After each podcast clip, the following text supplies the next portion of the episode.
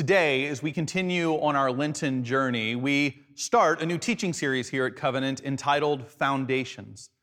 Now, the hope of this series is to remind us of the foundations that are constant in our lives that we can build our worldviews and our beliefs upon.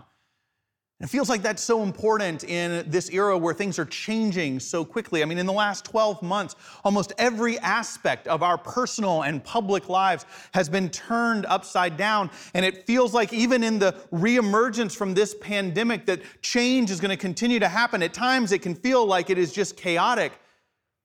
And so we're going to be asking the question what are the foundations that are solid, that are firm, that we can orient ourselves around in this time and build our worldviews upon?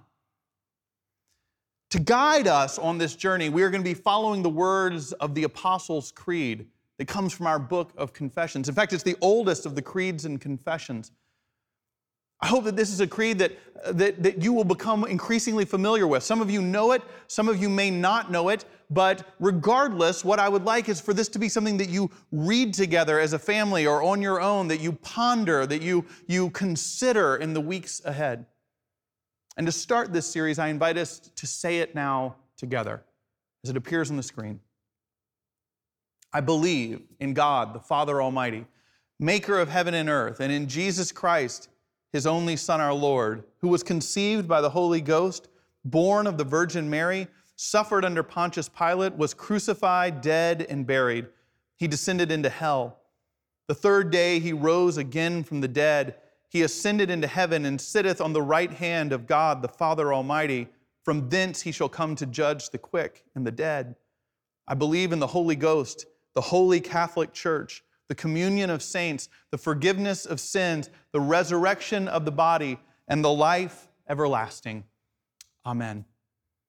Now, the name, the Apostles' Creed, actually comes from a legend in the church. The legend is that uh, the 12 original apostles each contributed a line or a phrase that were formed together to create this creed. We don't know if that's historically true or not, but what we do know about this creed is that it is the oldest that we have from the ancient church that in the immediate decades after the life of jesus that this basic framework of a creed was spoken and written down as a baptismal liturgy that was spoken over new converts women and men when they professed faith and became christians this creed said that this is the essence of what it's about. And part of what's unique about this creed in our book of confessions is it's the only one that's kind of grassroots.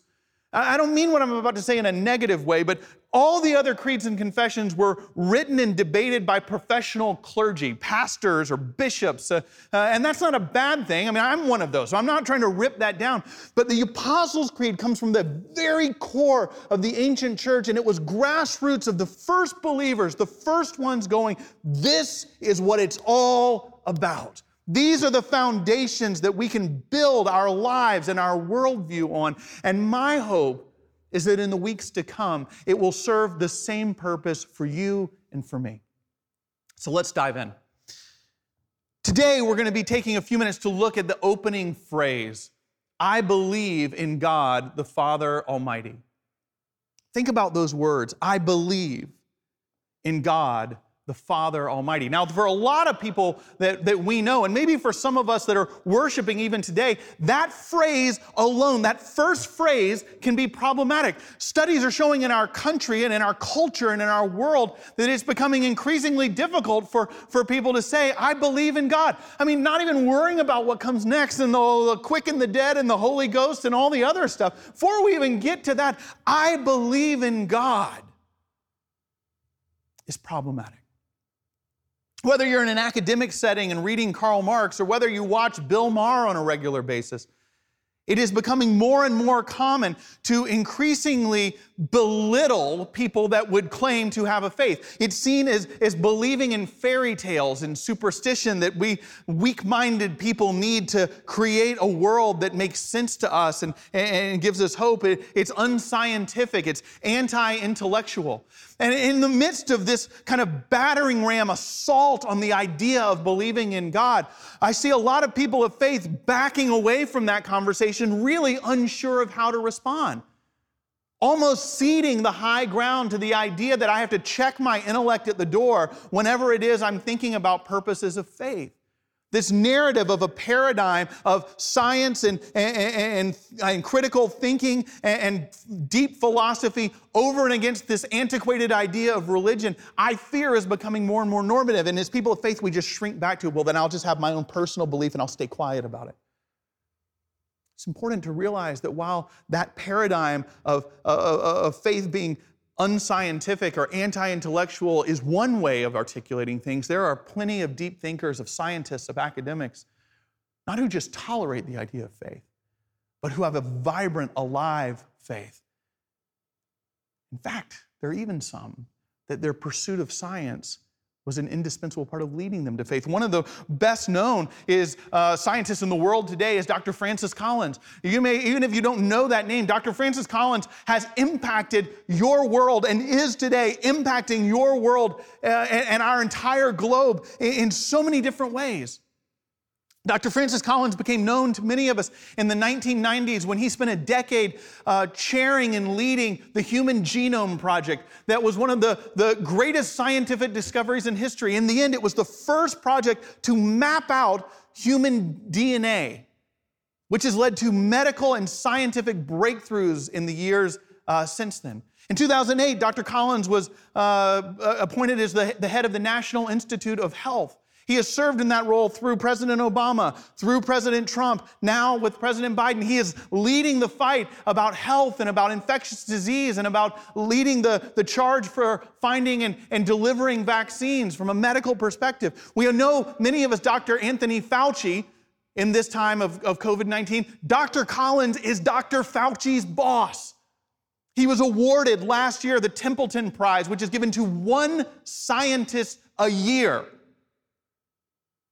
This is, this is not some guy we found on YouTube who says that he has a scientific degree and is a Christian. This is someone who, without a doubt, is on the Mount Rushmore of scientists in the world today, maybe in the last hundred years.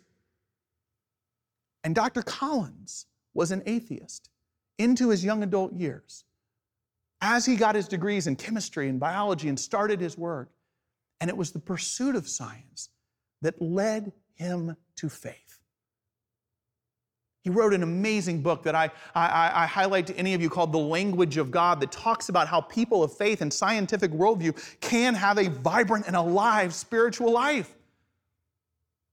Take this quote, for example, when he talks about being in the White House as the Human Genome Project was announced and the mapping of DNA took place. He writes about how when he was there, that in the, in the announcement, it drew a lot of attention because President Bill Clinton at the time talked about how we were unwrapping the, the, the mysteries of how God had created the world. And, and did, as a scientist, was that problematic that faith was brought into that announcement? Look at what he's quoted as saying. Was I, a rigorously trained scientist, taken aback at such a blatantly religious reference by the leader of the free world at a moment such as this? Was I tempted to scowl or look at the floor in embarrassment?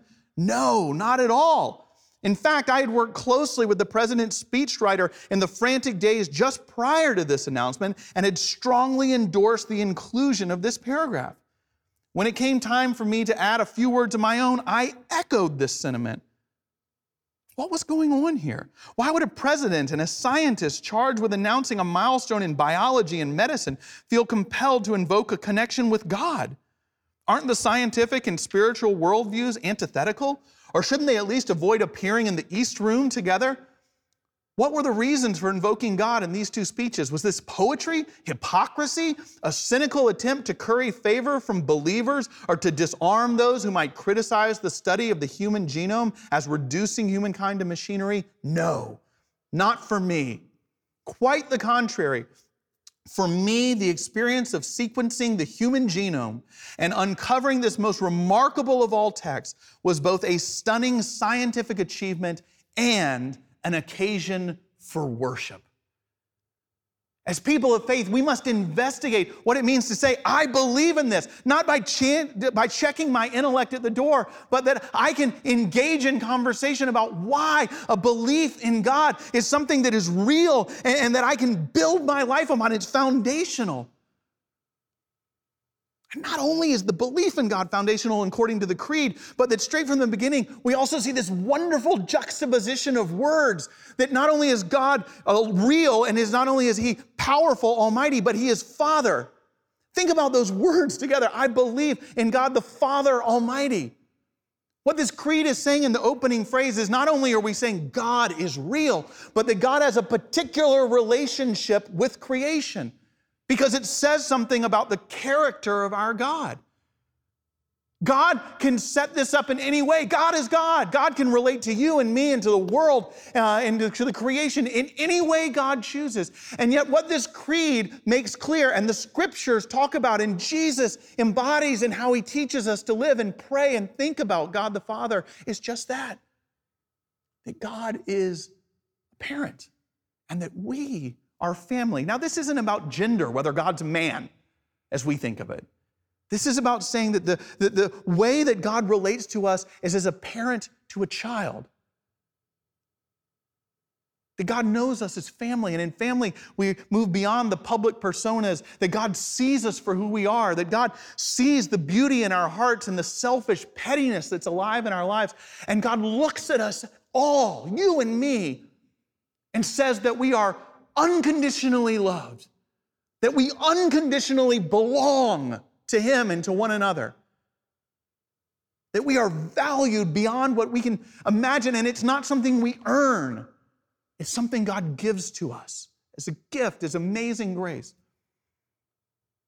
Think about the miracle of that, that God chooses this paradigm in which to exist with you and me.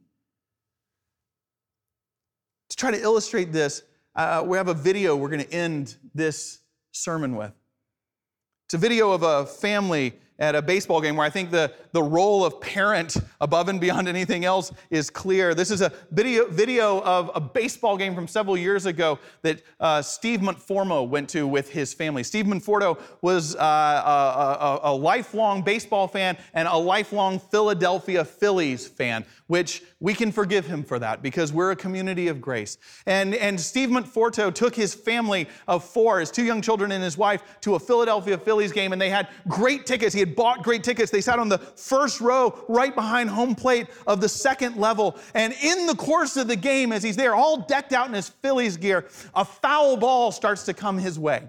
Now, a foul ball at a Major League Baseball game is something people get in fistfights over, right? Because people can, can get these, and when it's very rare in a stadium of 30,000 people to 40,000 people to get a foul ball. People keep them for life. And a foul ball started coming towards Steve and his family's direction in the middle of the crowd, and well, watch what happens. He does go after him there and delivers a fastball. A shot to the upper deck, caught by that fan right there. Nice grab. Oh, wow. Oh, there it goes. well, she's only doing what she sees them do all yeah. the time, and that is to throw the ball back on the field. But you know, when that happens, the parent is never able to catch them before No. they end up doing it. And there's a whole host of fans underneath that gentleman right there who are looking for another souvenir. What I love about this video is that what we see at his core is that Steve Monforto could, could have reacted in a whole host of ways. He could have acted uh, like a baseball fan. He could have acted like someone who was disappointed in losing a foul ball. But at his core, he approaches his daughter as a parent in an embrace. Want you to think about the miracle that how God chooses what you can build your life upon is no matter what we do in our lives, that God's posture to us begins with an embrace, and everything else goes from there. If you can drive by the miracle of that in two minutes and move on, then you're not paying attention. This is a foundational miracle that we can build ourselves and our lives and our worldviews upon. It is unshakable. I believe in God, the Father Almighty. Amen and amen.